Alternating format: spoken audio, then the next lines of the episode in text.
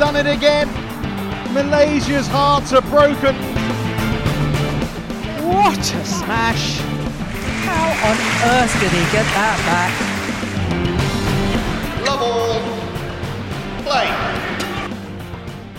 Willkommen zurück zu Shuttle Talk und direkt zu Beginn heute mal gehen alle Grüße raus an alle Trainer und Trainerinnen aus gegebenem Anlass, die ja ganz, ganz essentiell zentral für unsere Sportart sind. Und einer, zumindest per Lizenz, äh, sitzt mir noch gegenüber, Kai Schäfer, auch ausgebildeter Trainer seit diesem Jahr.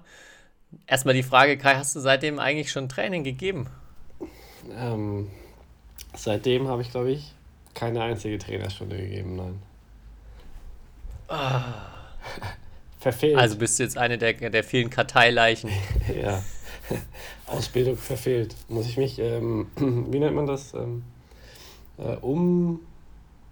Wie nennt man das, wenn man beim Arbeitsamt äh, um.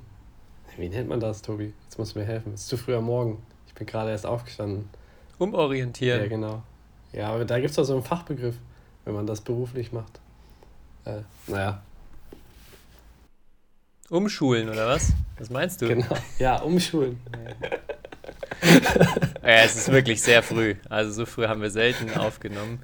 Äh, vielleicht zur kurzen Erklärung. Auch letztes Jahr haben wir ja schon mal eine Folge auf, ähm, gemacht, wo ich mich aus der Sportschule in Oberhaching gemeldet habe, weil gerade wieder eine Wochenausbildung ansteht. Und ähm, ja, da gar nicht so einfach, irgendwo mal eine Stunde zwischendrin zu finden. Aber es hat zum Glück wieder geklappt. Und ja, nochmal zurückzukommen auf das Training, Kai. Ähm, du hast ja noch eine ganz gute Ausrede, jetzt mit äh, so Kleinigkeiten wie Olympia-Quali und so, die anstehen. Aber ähm, ja, wenn das dann mal rum ist, so nach, äh, nach Paris 24, erwarte ich schon von dir, dass da dann mal was vorangeht. Da kannst du dir auch ziemlich sicher sein, dass da irgendwas passiert. Äh, Ich habe ja mir die Ausbildung nicht umsonst gegönnt, oder einfach so, sondern da war ja auf jeden Fall ein Hintergedanke dabei. Und äh, ja, das steht auf jeden Fall fest auf meiner, auf meiner Agenda. Hervorragend. Aber Tobi, ähm, ich habe äh, direkt mal eine Frage, bevor wir hier über alles Wichtige der Badminton-Welt reden, was in der letzten Woche passiert ist. Hast du das Katzenvideo gesehen? Hm, Das Katzenvideo. Okay, ich Nee. schaue in ganz große äh, Unwissenheit. Ja, dann, ähm, also der, der Renner, glaube ich, auf Social Media gerade, wie drei Katzen Badminton spielen. Ähm, mit einem, mit einem Mann. Hast du das gesehen? Ah, Tobi? doch, jetzt wo du sagst, ja. Das, das Katzenvideo habe ich tatsächlich gesehen. Ich glaube, das Video hat sogar mehr Klicks als dein ähm, Aufschlag-Video, wobei ich ja das, äh, wobei ich ja da gesehen habe, kannst du ja auch, glaube ich, unfassbar zufrieden sein, dass du äh, dieses YouTube-Video gemacht hast über den Ausschlag, über den Schnibbelausschlag. Ähm, weil das gehört ja, glaube ich, jetzt schon zu eines deiner besten Videos. Das Katzenvideo ist natürlich noch, ähm, noch, eine, noch ein Level drüber einfach. Da ist der Ent Entertainment-Faktor größer. Aber ja, bist du zufrieden oder was hast du denn für Rückmeldung bekommen für dein Schnibbelvideo? Ja, natürlich mega zufrieden, auch ein bisschen überrascht, wie äh, hohe Wellen das direkt geschlagen hat. Und wie du schon sagst, jetzt nach nur einer Woche mehr Aufrufe als fast alles andere, was ich so gemacht habe, äh, über mehrere Jahre hinweg. ähm, ja, Rückmeldungen waren super interessant und, und ganz spannend, das zu lesen, wie ja, unterschiedlich das so aufgenommen wird. Es gibt ich würde sagen, überwiegende Mehrheit sagt, ähm, das sollte möglichst schnell verboten werden. Ähm, oder die sagen, wenn wirklich das so ein großer Vorteil ist oder so schwer zurückzuspielen ist, sollte es ähm, ja, verboten werden. Einige sagen auch, äh, ja, super innovativ und warum, ähm, wenn jetzt sich jemand was Gutes Neues überlegt, warum äh, das dann gleich verbieten und nicht erstmal gucken, wie die Spieler damit zurechtkommen. Wie ist denn dein Eindruck jetzt, nachdem du es auch gesehen hast und dich vielleicht ein bisschen damit auseinandergesetzt hast? Äh, ja, mein Eindruck ist auch, also mein, mein Wunsch wäre jetzt, man lässt das noch so jetzt ein, zwei, drei, vier Monate äh, laufen, bis, also so lange, bis ein paar Spieler sich das äh, äh, sozusagen antrainiert haben, ähm, damit die auch mal einen Vorteil haben, weil ich äh, ich, ich wünsche denen, dass sich das lohnt, auf jeden Fall das zu üben. Und dann äh, wäre ich, wär ich aber auch dafür, dass, äh, dass es irgendwie eingeschränkt werden muss, weil die Ballwechsel dann doch nicht so schön waren. Ähm, beziehungsweise ja gar keine Ballwechsel entstanden sind und so, glaube ich, will man unseren Sport nicht äh, präsentieren und dann müsste man, glaube ich, rea reagieren, sobald das jetzt, also sobald das überhand nimmt oder sobald jetzt regelmäßig äh, solche Spiele vorkommen. Ähm, das wäre jetzt so mein Wunsch deswegen, aber äh, ich gönne es den Leuten, die sich das jetzt antrainiert haben, äh, erstmal diesen kleinen Vorteil jetzt kurz, aber ja, ich frage mich, was, äh, ob BWF das schon mitbekommen hat und ob die darüber auch schon diskutieren. Ja, würde mich auch interessieren, auch wie lange dann sowas dauern würde, um so, eine, so ein Verbot auszusprechen, ob das dann ratzfatz geht oder ob da auch irgendwie so ein bürokratischer Prozess dahinter steht, der erstmal auch ein bisschen Zeit braucht.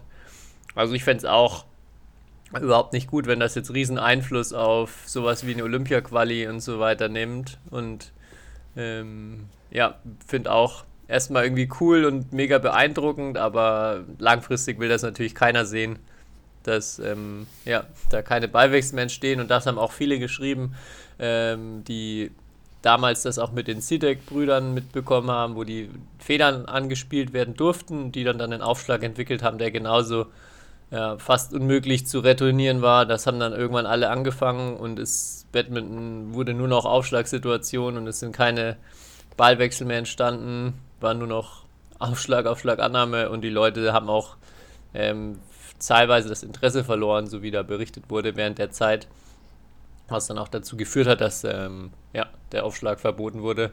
Und was ähnliches könnte ich mir, könnte ich mir da auch vorstellen. Ja, also du hast ja auch letzte Folge das Beispiel mit Tischtennis gebracht. Und ähm, ich mag Tischtennis als Sport und ich spiele super gerne auch. Äh, und klar, da wurden auch schon Anpassungen gemacht, aber da ist ja immer noch so, dass da kaum Ballwechsel gibt äh, wenn man das mal live sieht oder so. Ich weiß nicht, äh, ob irgendjemand das hier schon mal live in der Halle gesehen hat, so ein eher hö höherklassiges Spiel. Klar, da gibt es mal spektakuläre Ballwechsel, aber ich würde sagen, im Schnitt, selbst für mich als sportbegeisterten Menschen, ähm, ist dazu, äh, passiert da zu wenig oder ist da zu wenig, ähm, weil da so viel geschnibbelt wird, würde ich mal behaupten. Oder halt so viel Spin in den Bällen ist. Ähm, und äh, ja, also ich, ich, ich hoffe, dass wir uns nicht in Richtung Tischtennis auf jeden Fall bewegen, auch von der dann durchschnittlichen, das wäre die durchschnittliche Kontaktzahl von 1,5 Schlägen wahrscheinlich im, äh, im Ballwechsel. Und äh, ja, ich hoffe, dass wieder öfters auf dem Schirm hat. Würde mich aber auch interessieren, wie lange da die Prozesse sind, weil ähm, ich kenne mich da gar nicht so gut aus, weil normalerweise so richtig tiefgründige äh, Regeländerungen müssten ja durchs ähm, sozusagen ADM, also Annual Delegates Meeting heißt das ja, ähm, und das findet ja nur einmal im Jahr statt. Und ich glaube, dieses Jahr wird es schon mal knapp, das da zu besprechen. Ähm, also wäre eigentlich nur noch nächstes Jahr. Und dann kannst du es ja eigentlich nicht von kurz auf gleich ähm, sozusagen beschließen. Ähm, kannst nicht sagen, ab, ab morgen gilt das. Deswegen äh, ist es echt interessant, in, auch im Hinblick auf Olympia. Deswegen, äh, ja, äh, versuche ich mal jetzt die nächsten Wochen da vielleicht ähm, mal hinter den Kulissen rauszufinden, ob, ob das auf dem Schirm ist und äh, ja, wie, wie man damit umgehen will. Weil, ja, ich finde es extrem spannend. Wenn man auch dran denkt, wie der Prozess mit der Änderung der Zählweise so bisher gelaufen ist.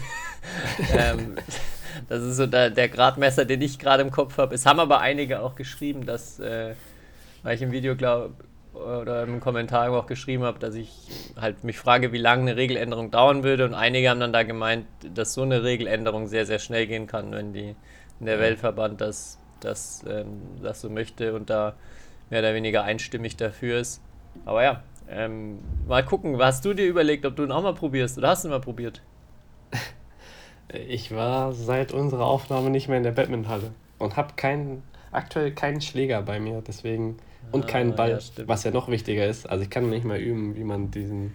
Den, den Schnipper äh, macht, ja. Den Schnipper macht. Ähm, aber wir haben ja auch eine Umfrage bei uns auf Instagram gemacht und da ähm, hat zum Beispiel Matthias Kicklitz hat äh, äh, schon ausprobiert, äh, laut mhm. Äh, der Umfrageergebnisse als Beispiel. Ähm, und ja, auch die, also ich glaube, über 90 Prozent haben entweder das schon ausprobiert oder werden es, haben sich fest vorgenommen, das auszuprobieren. Also äh, auf jeden Fall ein echter, echten Trend hast du da los, losgeritten. Ähm, Wahnsinn. Ja, ja hast, du auch ein bisschen Angst, dass jemand den gegen dich jetzt macht? Also auch im Einzel habe ich ja drüber gesprochen, dass ähm, äh, eigentlich ist es ja egal, man kann sich ja auch ganz nach vorne stellen, wenn der Aufschlag dann am Ende nicht zurückspielbar ist, ist es ja wurscht, wo man, wo man nach dem Aufschlag steht und man könnte es quasi im Einzel genauso machen wie im Doppel. Ja. Äh, ja, ich hätte schon Angst, wenn jemand den dann kann. Natürlich. Weil aktuell weiß ich noch nicht, wie ich den Ball äh, gescheit zurückspiele. Wobei, ähm, also ist jetzt die Frage auch, die, äh, die Singapuris in diesem Match da, ähm, vielleicht wenn die jetzt 100 Aufschläge von denen bekommen, können die sich am Ende dann doch ein bisschen dran gewöhnen und kriegen sie ihn einigermaßen ins Feld zurück oder so ich weiß nicht, ob das dann auch vielleicht äh, auf Dauer wirklich auch gehen würde, dass man so einen Ausschlag äh, auch einigermaßen retournieren könnte. Ähm, also das wäre auch interessant. Vielleicht geht es ja doch. Vielleicht ist es äh, nur eine Gewöhnungssache. Ja, ich glaube auch in dem Spiel war schon eine bisschen eine Lernkurve dabei, dass die, die haben dann auch versucht, den Ball so zu schlagen, dass sie einen relativ langen Ballkontakt haben, also so ein bisschen mit dem Ball mitgehen und daraus halt dann einen, einen etwas kontrollierteren Lift zu spielen ich glaube, dass die sind tatsächlich auch schon in dem Spiel ein bisschen besser darin geworden, aber ja gut, für Doppel muss man halt auch einfach sagen, wenn ich immer mit einem Lift anfange in der Annahme, dann also braucht man auf Top-Niveau halt nicht spielen. wenn die ungefähr gleich gut sind, dann verliert man sowieso, wenn man jede Annahme ja. liften muss erstmal. Ja, ich ähm, ich mache mir nur Sorgen um unsere Aufschlagrichter. Wenn die jetzt in Zukunft dann irgendwann auch auf das, äh, drauf schauen müssen, ob man den Ball anschnippt oder nicht, dann müssen sie noch die Höhe äh, und alles Mögliche, mhm. da sind sie ja teilweise schon äh, hart am Limit. Ähm, deswegen ähm, bin ich gespannt, äh, wirklich, wie sich die ganze Geschichte weiterentwickelt. Ähm, und ja, ich werde es natürlich auch mal probieren, aber ich kann mir jetzt nicht vorstellen, dass ich da wirklich viel Zeit erstmal investiere, weil, äh, ja, außer ich merke jetzt bei den ersten zehn Versuchen, dass ich dafür ein absolutes Naturtalent bin. Ja, man muss, glaube ich, schon wirklich viel, wenn man nicht extrem, äh, extrem äh, Inselbegabung da hat, ähm, viel Zeit investieren, damit das auch für einen Wettkampf mhm. Sinn macht. Aber Tobi, eine Person hat äh, wahrscheinlich ganz sicher geübt ähm, und die hat sich bei uns gemeldet und da hören wir am besten mal rein. Moin Tobi, ich schätze mal, ihr habt schon aufgehauen. Nichtsdestotrotz wollte ich mal ein kurzes Update zu den Aufschlägen geben. Ähm, also es ist auf jeden Fall sehr, sehr interessant und äh, braucht doch mehr Übung, als ich gedacht hatte. Ähm, Nichtsdestotrotz, der Daniel Hess hat den Aufschlag schon nahezu perfektioniert, muss man sagen. Also okay, er macht noch ab und zu mal einen Fehler, aber alter Schwede, der dreht sich echt pervers. Ähm, wir haben jetzt auch gesehen, äh, dass es ein Video von Solgyu Choi gibt. Ich weiß nicht, ob du das bemerkt hast. Ich glaube, in den Kommentaren unter deinem Video auf YouTube wurde das auch mal erwähnt, das Video, ähm, wo er das schon in einem, äh, ja, ich glaube, Ligaspiel oder sowas ähnliches äh, in Korea macht. Und das ist wirklich boah, mehr als beeindruckend, weil die Gegner auch gar keine Chance haben, den irgendwie richtig rüber zu spielen. Also echt krass, was da abgeht.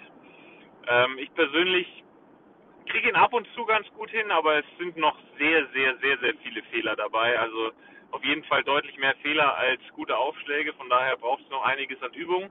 Ähm, einmal im 3 gegen 3 habe ich ihn schon ausprobiert und da gab es auch einen direkten Punkt, aber der nächste war dann natürlich wieder direkt ein Fehler. Ähm, ja, von daher ist noch ein bisschen Arbeit vor mir, aber es macht auf jeden Fall Bock. Es funktioniert prinzipiell auch genauso, wie du es beschrieben hast.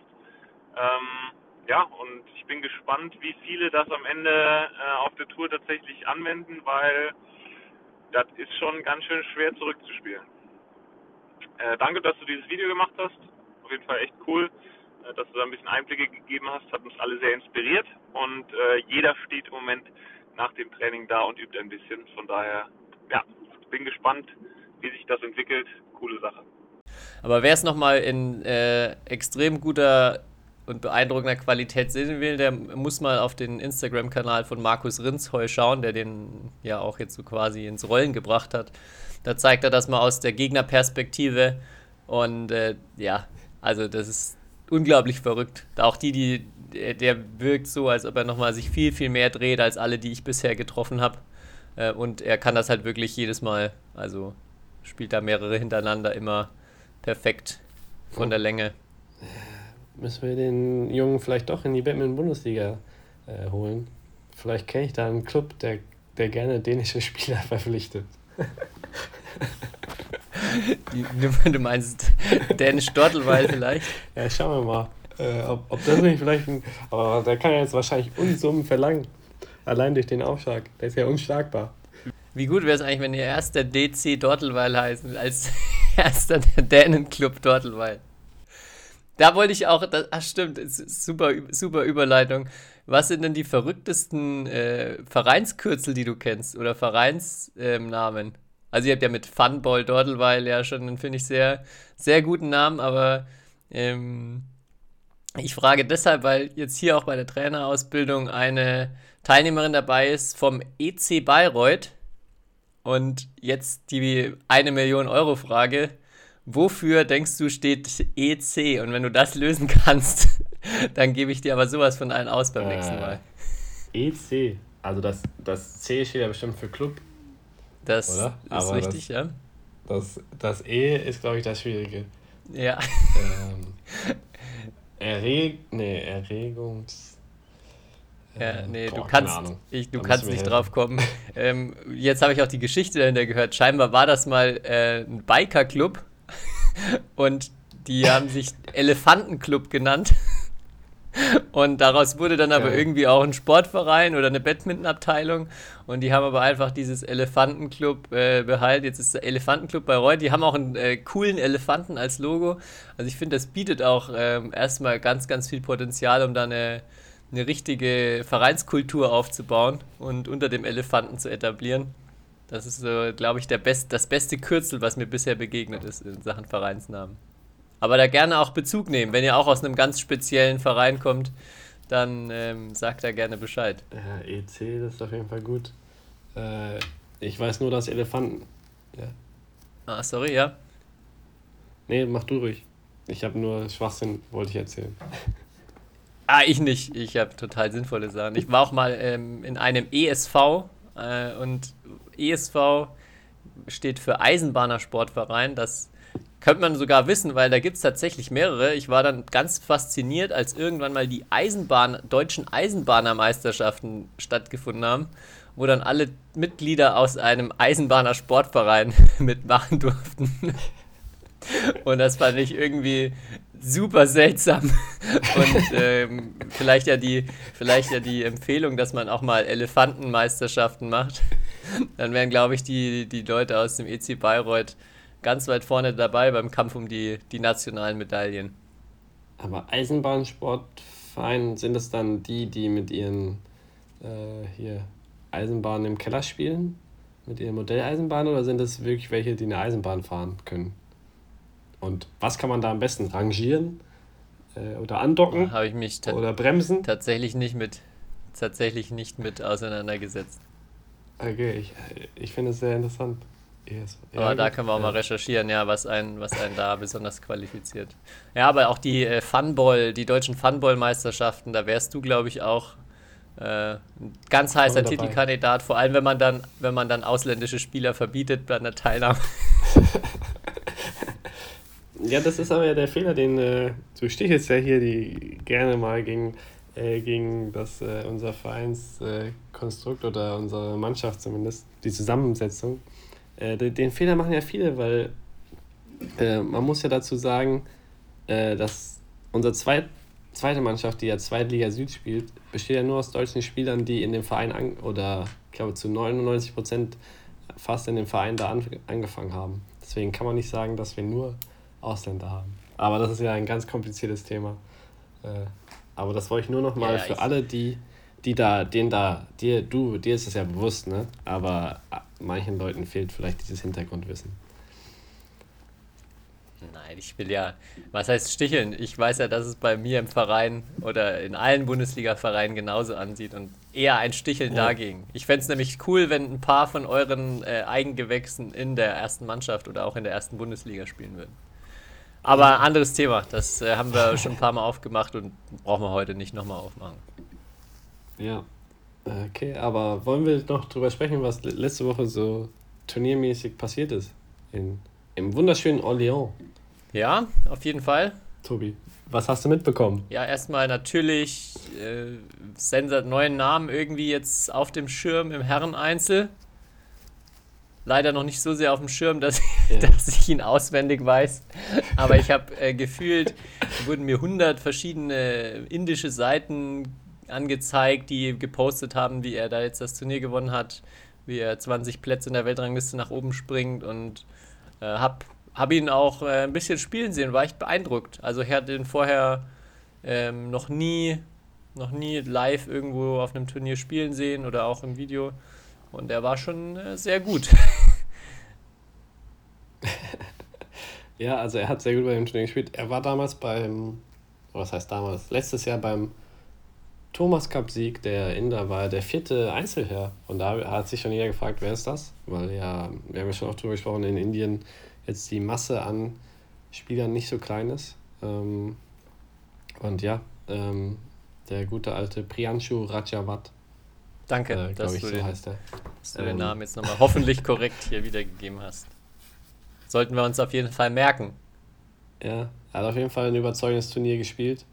Ähm, war eh ein ganz interessantes Turnier im Herren-Einzel, weil ja, glaube ich, ab Viertelfinale kein einziger Gesetzter mehr, ähm, mehr im Turnier war. Äh, und sehr viele aus der Quali oder welche, die eigentlich erst ins Hauptfeld gerutscht waren, durch Absagen. Ähm, ja, äh, Alex Lanier zum Beispiel ja auch, hat ja ein ganz gutes Turnier gespielt. Magnus Johannessen hat ein ganz äh, gutes Turnier gespielt. Also die letzten drei, vier Wochen, äh, so diese Turniere waren sehr interessant und da haben zum Beispiel Lanier oder Magnus Johannessen, also zwei wirklich auch junge Europäer, nochmal einen Riesenschritt nach vorne gemacht. Ich glaube, Magnus Johannessen ist jetzt auch schon Top 40 der Welt ähm, nach dem Turnier, war ja im Finale. Ähm, ja, also da haben wir wahrscheinlich den nächsten den, der irgendwann in den Top 20 oder so ankommt. Ähm, ja, sehr, sehr, sehr spannend. Äh, und dafür mal, war nicht die große Pop-Off-Show auf jeden Fall äh, in Orléans. Mhm. Ähm, die Bei Johannesen, da hatte ich ja schon mal erzählt, dass sich Kenneth Larsen, der Trainer aus Dänemark, ganz sicher ist, dass er mal, oder ziemlich sicher ist, dass der mal Weltmeister wird.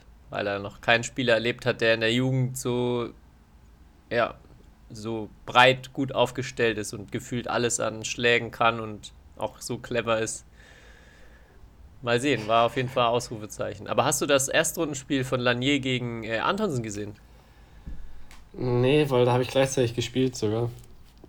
Aber ich habe das kuriose Ergebnis gesehen, ähm, was ja irgendwie drei sehr hohe Sätze waren. Also äh, zwei hohe Sätze für Lanier, einen hohen Satz für Antonsen. Aber ja, ähm, ich habe ja auch schon oft probiert, Antonsen zu schlagen. Habe es noch nie geschafft, auch wenn ich manchmal relativ nah dran war. Aber dass Lanier den schlägt, ist schon, äh, ist schon beeindruckend.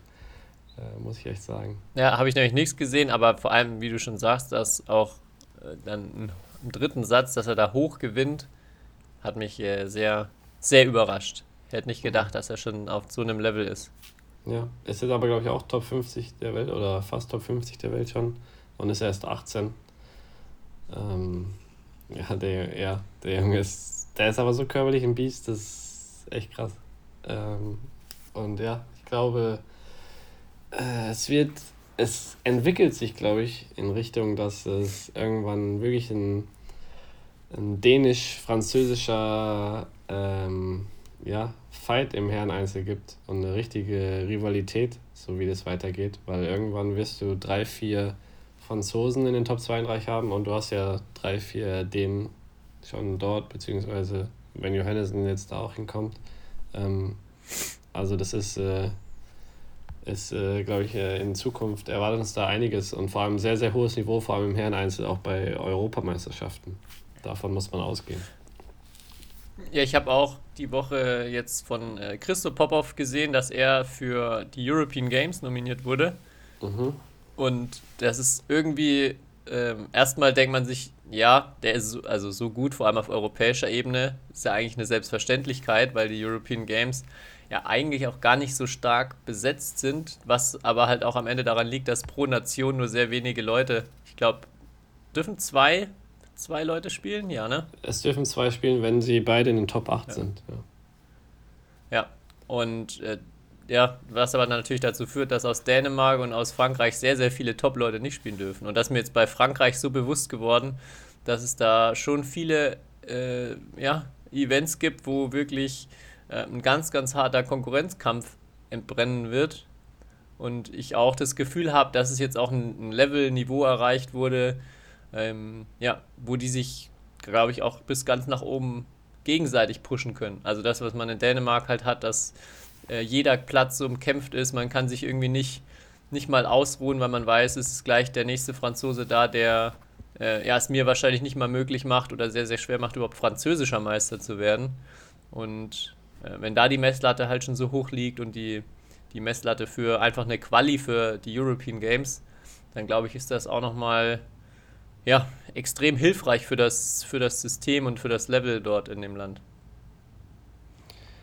Äh, ja, absolut. Äh, und vielleicht passt es ganz gut, weil in dem Zusammenhang haben wir auch nochmal eine Frage bekommen, weil es wird ja oft gefragt, ähm, und, ähm, am besten, ich lese sie einfach mal vor. Ähm, auf jeden Fall. Hi Tobi und Kai. Hätte eine Frage bezüglich der Batman-Entwicklung in Deutschland. Wieso ist die Batman-Entwicklung in Deutschland nicht so erfolgreich wie zum Beispiel in Frankreich? In Frankreich ging es ja zum Beispiel erst richtig bergauf, als der Peter Gahl dort eins bis zwei Jahre das Ruder übernommen hatte. Warum machen wir nicht was ähnliches, indem wir einen ausländischen Trainer heranziehen, der die Weltspitze kennt und bereits trainiert hat?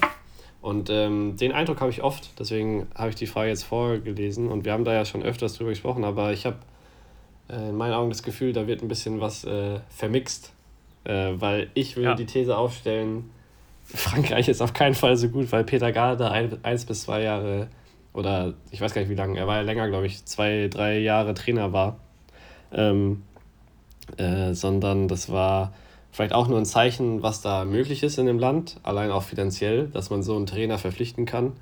Ähm, aber wenn du dir jetzt anschaust, bei wem jetzt die Popovs oder Lanier oder Arno Merkel, äh, der auch noch da zu nennen ist, ähm, trainiert haben, äh, jetzt als Beispiel, die haben alle nicht bei Peter Gade trainiert. Die waren entweder zu jung oder haben halt beim, ähm, beim Vater äh, Popov trainiert. Ähm, also Peter Garde, ja, habe natürlich keine Insights, was er da genau gemacht hat, habe nur natürlich auch äh, einige Geschichten gehört, aber ist auf keinen Fall so, dass der da das äh, jetzt Frankreich äh, sozusagen da die Arbeit revolutioniert hat, sondern das liegt an ganz anderen Gründen wie zahlreiche Trainer, die da durchs äh, Land fahren oder sich in den Vereinen um halt gute Nachwuchsarbeit kümmern, äh, ganz andere finanzielle Voraussetzungen. Ähm, ja, und das ist ja das Faszinierende, dass äh, so viele gute Spieler entstanden sind, obwohl sie eigentlich nicht so zentralisiert irgendwie ausgebildet wurden, sondern so Lanier, Merkel, Popov, Popov, alle aus einem, alle ganz anderen Background haben. Und alle in ihrem System oder in ihrem Verein so gut geworden sind erstmal. Ähm, und das ist ja das Beeindruckende in Frankreich. Und das zeigt ja, dass da dann auch in Zukunft noch äh, viel mehr entstehen kann. Und das ist, glaube ich, also ich würde behaupten, deren Trainer an den Nationalmannschaftsstützpunkten, da gibt es keinen großen Unterschied zu, was wir in Deutschland haben. Da bin ich mir relativ sicher. Ja, und diese Idee auch, ja. diese Idee auch, sich da Top-Trainer zu holen, ähm, ist ja jetzt nichts, was nicht in Deutschland oder wahrscheinlich in jedem anderen Land, was selbst erstmal noch keine Top-Spieler hat, irgendwie nicht sowieso schon praktiziert wird. Also äh, wir haben ja aktuell auch Dänen, Chinesen, hatten schon alle möglichen Nationalitäten auch als Trainer. Und äh, bin da zu 100% bei dir. Also Peter Garde hat vielleicht einen kleinen Impact auf ein paar Spieler gehabt, die jetzt, wie du schon sagst, eigentlich nicht die sind, über die wir die ganze Zeit sprechen, weil er da auch in einer Position war, wo er gar nicht mit denen gearbeitet hat. Und ja, das alles, der ganze Erfolg, der ist da drunter passiert. Ich hatte mal ja. vor ein paar Jahren gehört, dass ähm, ich glaube, in der Türkei äh, auch mehrere, glaube glaub ich, gleich fünf, sechs indonesische Trainer ähm, verpflichtet wurden. Also, dass man da einfach quasi eine komplett, komplette Trainerriege geholt hat, um ähm, ja, nach vorne zu kommen. Und ich glaube auch kurzfristig, dass die schon was bewegt haben. Ich weiß aber gar nicht, wie der, wie der Stand jetzt ist. Es ist jetzt für mein, mein Gefühl nicht so, dass die Türkei irgendwie groß vorangekommen ist in Sachen ähm, ja, Badminton-Standing in Europa und in der Welt schon gar nicht. Aber mit den Top, also auch wenn man die, diese äh, Top-Trainer aus dem Ausland holt, man muss ja immer bedenken, die können ja, die arbeiten in der Regel ja dann mit den erwachsenen Top-Leuten und die sind auch darauf angewiesen, dass die erstmal die nötigen Grundlagen mitbringen, um überhaupt in der Weltspitze zu konkurrieren. Und wenn das der Fall ist, dann können, kann, glaube ich, da ein Trainer auf jeden Fall einen Unterschied machen und kann nochmal vielleicht von Platz äh, 15 auf Platz 10 oder 5 in der Weltrangliste jemanden vorbringen. Ähm, aber wird jetzt keiner einen Platz 100 Spieler plötzlich in die Top 10 bringen, nur weil ein Trainer im Erwachsenenbereich auf einmal da ist. Das muss man ganz realistisch so sehen, dass das nicht geht. Ja, ja, stimme ich dir zu. Und ähm, ja, weil wir jetzt gefühlt aufgrund der Ergebnisse der Franzosen äh, jede Woche darüber ein bisschen kurz sprechen, wollte ich das nochmal mit äh, reinnehmen, weil ähm, ja, ich glaube, das ganz wichtig ist zu verstehen und warum Deutschland jetzt diese Entwicklung nicht macht, das ist halt ähm, eher ein strukturelles Problem, beziehungsweise wir an der Basis in den Vereinen ähm, ja, nicht so, nicht so aufgestellt sind wie jetzt die Leute in, äh, oder der Verband in Frankreich, was zum einen ganz sicher auch am finanziellen ähm, sozusagen Kapazitäten liegt. Ähm, ja, und klar, in Deutschland ist es glaube ich, auch den meisten Leuten bewusst, die sich mit dem Thema auseinandersetzen. Äh, die Umsetzung, du, da bist du ja der Experte, ist dann natürlich äh, äh, wahrscheinlich deutlich schwieriger, vor allem wenn man begrenzte Ressourcen einfach hat. Ähm, ja, aber ich glaube, das ist ganz wichtig äh, zu verstehen und da das ist auch ganz wichtig, auch äh, gewisse Ergebnisse so einzuordnen, ähm, weil ja, man ja im Sport ja immer dazu auch äh, sich äh, hinreißen lässt, zu sagen, oh, warum sind die jetzt so gut und warum können wir das nicht, so ungefähr. Ähm, man muss das alles auch aus der, also mit der richtigen Perspektive sehen. Ähm, und das wollte ich mit der Frage nochmal äh, klarstellen. Ja, und ich glaube, Frankreich hat da auch einfach massive finanzielle Mittel gehabt vor, und das hatten wir jetzt auch öfter schon im Podcast, vor über 20 Jahren ging das eigentlich los, wo jetzt dann am Ende die Erfolge zu sehen sind oder wo, wo jetzt dann wirklich auch der Output kommt, weil ja, es ist einfach nicht in kürzester Zeit möglich, irgendwie einen Spieler gut zu machen, sondern man muss ganz unten anfangen. Und das ist vielleicht auch die, die Idee oder die, was ich mir eher vorstellen könnte, was funktioniert, wenn man sich jetzt zehn Top-Trainer im Kinderbereich holt, die alle die, die Jugendabteilung in einem großen Verein übernehmen und das, glaube ich, würde tatsächlich die, die Chance haben, einen Impact oder einen, einen Unterschied zu machen. Aber auch da, man muss wieder, wieder überlegen, also Dänemark wäre natürlich ein Beispiel, wo es da viele, viele sehr gute, glaube ich, gibt, die auch ähm, kulturell leicht hier reinpassen würden. Ähm, immer wenn man Asiaten herholt, muss man ganz klar bedenken, dass die aus einem ganz anderen soziokulturellen Background kommen, wo Sport, wo Badminton anders stattfindet, wo die Motivations- und Beweggründe für Badminton auch einfach andere sind. Und das merkt man auch, und nicht nur im Kinder- und Jugendbereich, sondern auch im Erwachsenenbereich, dass da äh, ja, häufig so eine große Barriere oder so unterschiedliche Verständnisse aufeinander prallen, dass es oft auch einfach gar nicht funktioniert. Und man kann nicht einfach jetzt irgendein koreanisches Modell auf Deutschland überstülpen, das wird, wird scheitern oder wird, wird sehr, sehr schwierig und, und problematisch. Und da gibt es auch genug Beispiele dafür, wo Top-Trainer irgendwo hingehen und es einfach ja, nicht klappt aufgrund der unterschiedlichen Kultur. Ja, ähm, aber vielleicht sollten wir noch erwähnen, jetzt im Zusammenhang mit Orléans, den, den Halbfinaleinzug von Yvonne Lee, äh, den ich, äh, ich war ja die ganze Woche noch in Orléans. Ähm, und äh, ja, habe das live verfolgt und muss sagen, äh, Yvonne hat da eine ziemlich äh, starke Performance ab, äh, abgeliefert und freut mich sehr für sie, weil sie auch ein bisschen gestruggelt hat, vielleicht die letzten Monate. Ähm, ist ja vor allem im Damen-Einzel nicht so einfach, weil äh, ja, der, die Distanz zu den absoluten Weltklasse-Spielerinnen vielleicht doch größer ist als jetzt im Herren-Einzel, wo alles enger ist.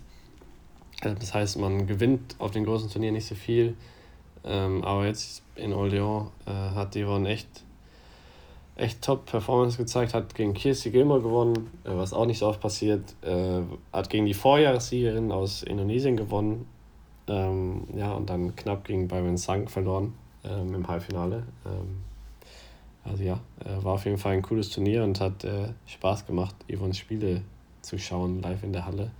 Ähm, ja, und allgemein das, das Turnier in Orléans ähm, ich glaube, es ist auch ein ganz perfektes Beispiel, wie sich der Sport in Frankreich entwickelt hat, weil ich glaube, als Tobi, du hast ja da wahrscheinlich auch schon mal gespielt, oder? Jo. Äh, das war ja damals ein Challenge-Turnier und jetzt ist es halt ein Level 300-Turnier. Immer noch in derselben Halle. Ähm, also die Halle war schon immer gut, äh, aber das Ganze drumherum hat sich natürlich nochmal sehr verändert und man, allein in dem Turnier sieht man, ja, was in dem Land möglich ist. Es gibt ja noch ein weiteres Challenge da in Nantes, aber es gibt ja noch die French Open, was ja eigentlich das, sozusagen das Hauptturnier ist äh, in Paris. Ähm, ja, und äh, wenn man sich jetzt mit äh, auch Unternehmen und so weiter ähm, in der Badminton-Szene äh, unterhält, da ist, glaube ich, Frankreich einer der wichtigsten Märkte ähm, aktuell, weil da so viel passiert. Äh, und äh, ja, wenn ihr irgendwie in irgendwas äh, eine Gelegenheit sucht, ähm, euer Geld zu investieren, ähm, dann investiert es in irgendwas im Zusammenhang mit Badminton und Frankreich. Das ist, glaube ich, eine gute, gute Kombination. Ich als alter Carsten Maschmeyer. Muss man in Orle auch immer noch ins dritte Stockwerk hochgehen, um äh, in die Trainingshalle zu kommen? Ja, ja, das ist, das ist wirklich das, äh, äh das gleich. Das ist eigentlich schon der Warm-up. Punkt. Ja, ja, das ist echt krass. Und nach dem Spiel, wenn man halt gespielt hat und seine Sachen oben noch hat, äh, dann noch hochzulaufen, ist auch, äh, ist auch äh, ja, manchmal sehr anstrengend. Aber ansonsten alle, alles top beim Turnier, muss man sagen. Ja. Ja, würde ich auch gern mal wieder hin. Sehr, sehr schön dort. Ja, wie ja. äh, geht's bei dir die Tage noch weiter? Wann geht's zurück ins Training? Ähm, wie ist der Urlaub? Montag. Der Urlaub ist äh, bisher sehr entspannt. Bisher hat das Wetter noch nicht so mitgespielt, aber ich glaube, ab heute, ähm, gleich nach der Podcastaufnahme, werde ich mal rausschauen und ich glaube, ab die nächsten Tage wird nur, wird nur die Sonne scheinen. Und dann mal schauen. Ähm, ja. Aber äh, Tobi, ein Thema, kurzes Thema habe ich noch, äh, bevor du jetzt äh, wieder dann dich darum kümmerst, dass wir bessere Trainer in ähm, Deutschland äh, bekommen. Und zwar diese Woche ist die FIBO, äh, die größte Fitnessmesse wahrscheinlich der Welt, Europas, ich weiß gar nicht. Äh, auf jeden Fall habe ich mir mal, hat mich interessiert, ob es da auch ähm, ja, irgendwelche Badminton-Unternehmen gibt, die dort am Start sind oder so. Habe ich leider keins gefunden. Ähm, ich war auch noch nie dort. Du, glaube ich, du warst wahrscheinlich auch noch nie dort, oder? Nee. Oder warst du schon mal da? Äh, ich wollte auf jeden Fall schon immer mal hin. Ähm, und äh, ja, dieses Jahr kann ich schon wieder nicht, weil ich im Urlaub bin. Ähm, ja, sehr schade, aber ich habe mal so ein bisschen recherchiert ähm, und wer da alles so einen Stand hat. Und äh, ich weiß nicht, warst du generell schon mal auf, auf so einer Messe? Weil ähm, ich war schon mal auf so einer auf so einer Messe und fand das immer irgendwie ein bisschen ähm, ja äh, sehr interessantes Klima halt so, weil ja so, so jeder irgendwie was verkaufen will äh, und so weiter. Aber ja, ähm, ich habe äh, nur bis zum, ich, weil es gibt irgendwie 900, es gibt 900 äh, Aussteller bei der FIBO und ich bin nur bis zum, ich habe mal alles durchgeklickt und zwar aber nur bis zum Buchstaben B, weil dann war es mir zu viel. Äh, das waren allein schon irgendwie 100 Firmen. Ähm, und also nur zwischen A und B. Ähm, und da habe ich eine kleine Quizfrage für dich vorbereitet. Wer du denkst, wer dann ähm, Stand bei der FIBO hat. Äh, und du hast vier Antwortmöglichkeiten und drei davon haben einen Stand. Eine, eine Firma hat keinen Stand. Oder ein Unternehmen oder eine Organisation. Äh, und äh, ja, Quizfrage jetzt. Könnt ihr auch alle zu Hause mitraten. Also, A, die Bundeswehr. B, äh, die Altours GmbH. Also dieses, äh, so, hier, wir fahren in Urlaub. Ähm, C, das äh, Hotel Barce Barcelo Lanzarote Badminton. Oder D, der ADAC. Also das mit iTours, das kannst du dir ja gar nicht ausdenken eigentlich. Das ist schon zu absurd. Warum ist so ein Unternehmen bei der, bei der FIBO? Frage ich mich. Ja, gute Frage. Ja, ich, ich tippe mal auf den ADAC. Ja, und warum ist der ADAC bei der FIBO? Der ADAC ist der dabei? Also ich hätte jetzt getippt, dass der nicht dabei ist. Ah, okay. Nee, nee, der ist dabei. Es sind alle dabei. Also klar, die Bundeswehr kennt man. Äh, und ja, dieses Hotel, keine Ahnung, was dieses Hotel da macht. Auch spannend.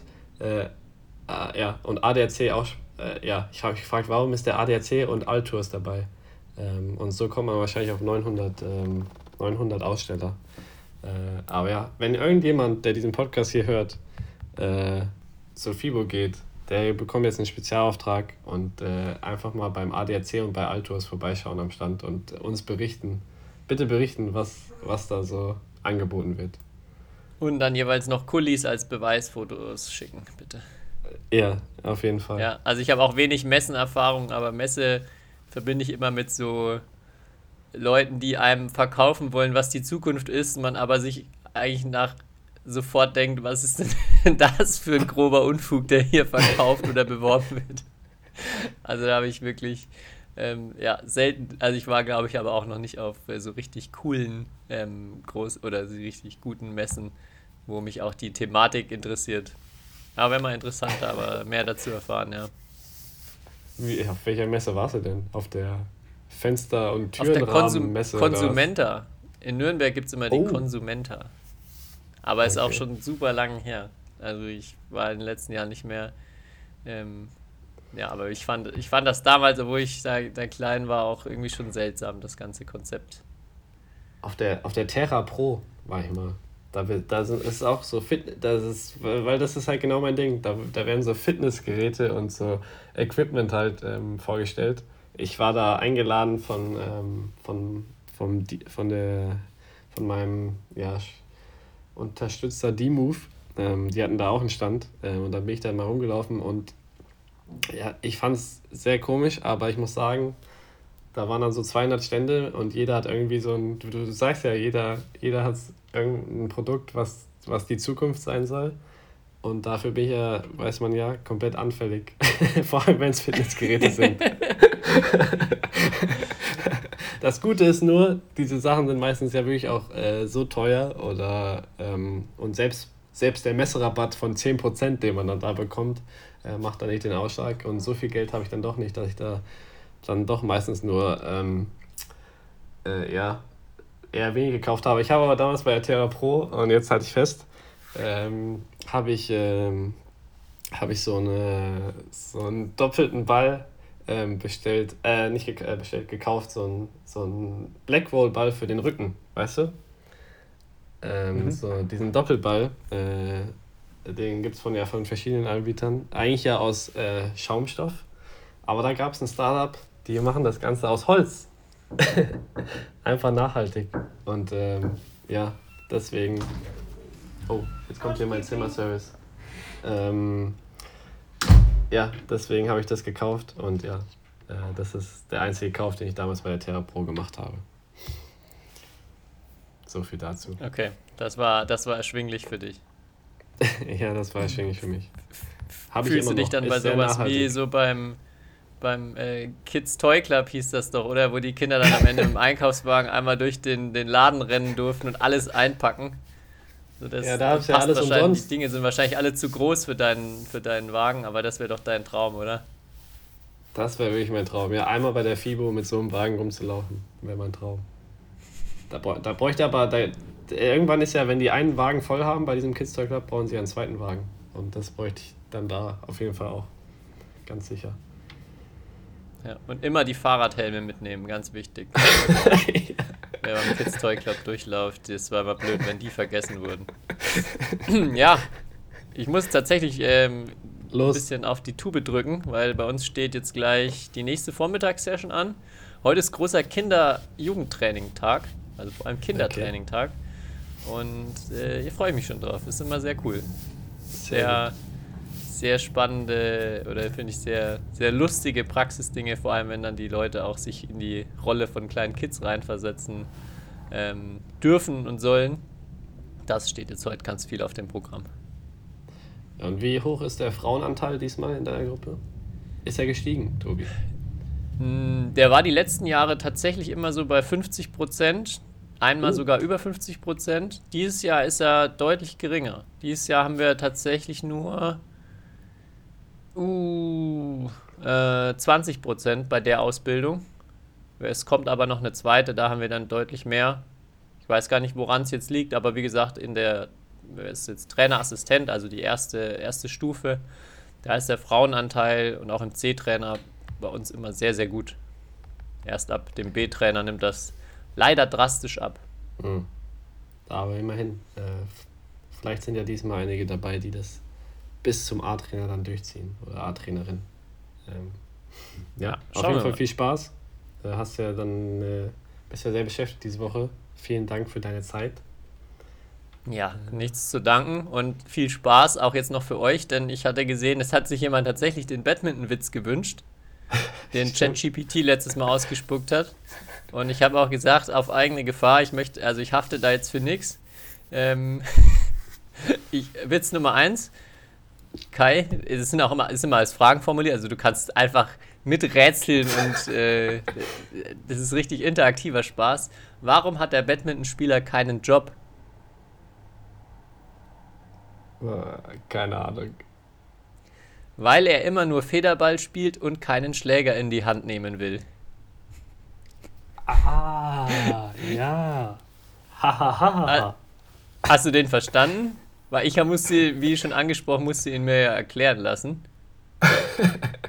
Und vielleicht alle, für die, die genauso wenig verstanden haben wie ich, äh, die Erklärung ist, dieser Witz spielt mit einem Wortspiel auf die Tatsache an, dass Badmintonspieler oft einen Federball verwenden, um das Spiel zu spielen. Das Wort Federball wird auch oft als Synonym für Freizeitaktivitäten oder Spiele verwendet, die als nicht ernsthaft oder zielgerichtet angesehen werden.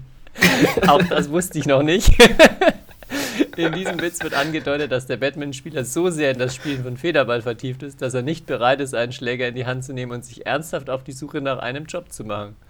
Ja, also es hapert da noch doch ein bisschen an der, an der äh, Witzdynamik, finde ich. Aber dass äh, das Federball ein Synonym für Freizeitaktiv Freizeitaktivitäten ist, die nicht ernsthaft oder ziel an, zielgerichtet angesehen werden. Das finde ich auf jeden Fall eine, eine gute Erkenntnis nochmal, die uns ChatGPT hier liefert. Und noch ganz schnell den zweiten Knaller hinterher. Was sagt ein Badmintonspieler, wenn er eine Glühbirne wechselt? Was? ich kenne nur, ich kenn nur, wie viel Blondinen braucht man, um eine Glühbirne zu wechseln oder irgend sowas. Genau, ich glaube, da hat er auch, hat er auch vieles miteinander äh, verwurstet und das Glühbirnenprinzip versucht, in den Batman-Witz zu packen. Ja, die, die, die unfassbar witzige Antwort ist: Ich bin der beste Batman-Spieler der Welt, ich kann sogar im Dunkeln spielen. Ey. Hahaha. Mhm. Ich glaube, damit sollten wir aufhören, Tobi. Ja, die Erklärung spare ich mir. Könnt ihr ja selber nochmal noch mal nachschauen, wenn ihr nicht kapiert habt. Dann, Alles klar? schöne Woche. Dann hören wir uns nächste Woche. Danke, dir auch noch guten Urlaub und bis nächsten Donnerstag. Ciao. History is made. Lin Dan has done it again. Malaysia's hearts are broken. What a smash! How on earth did he get that back?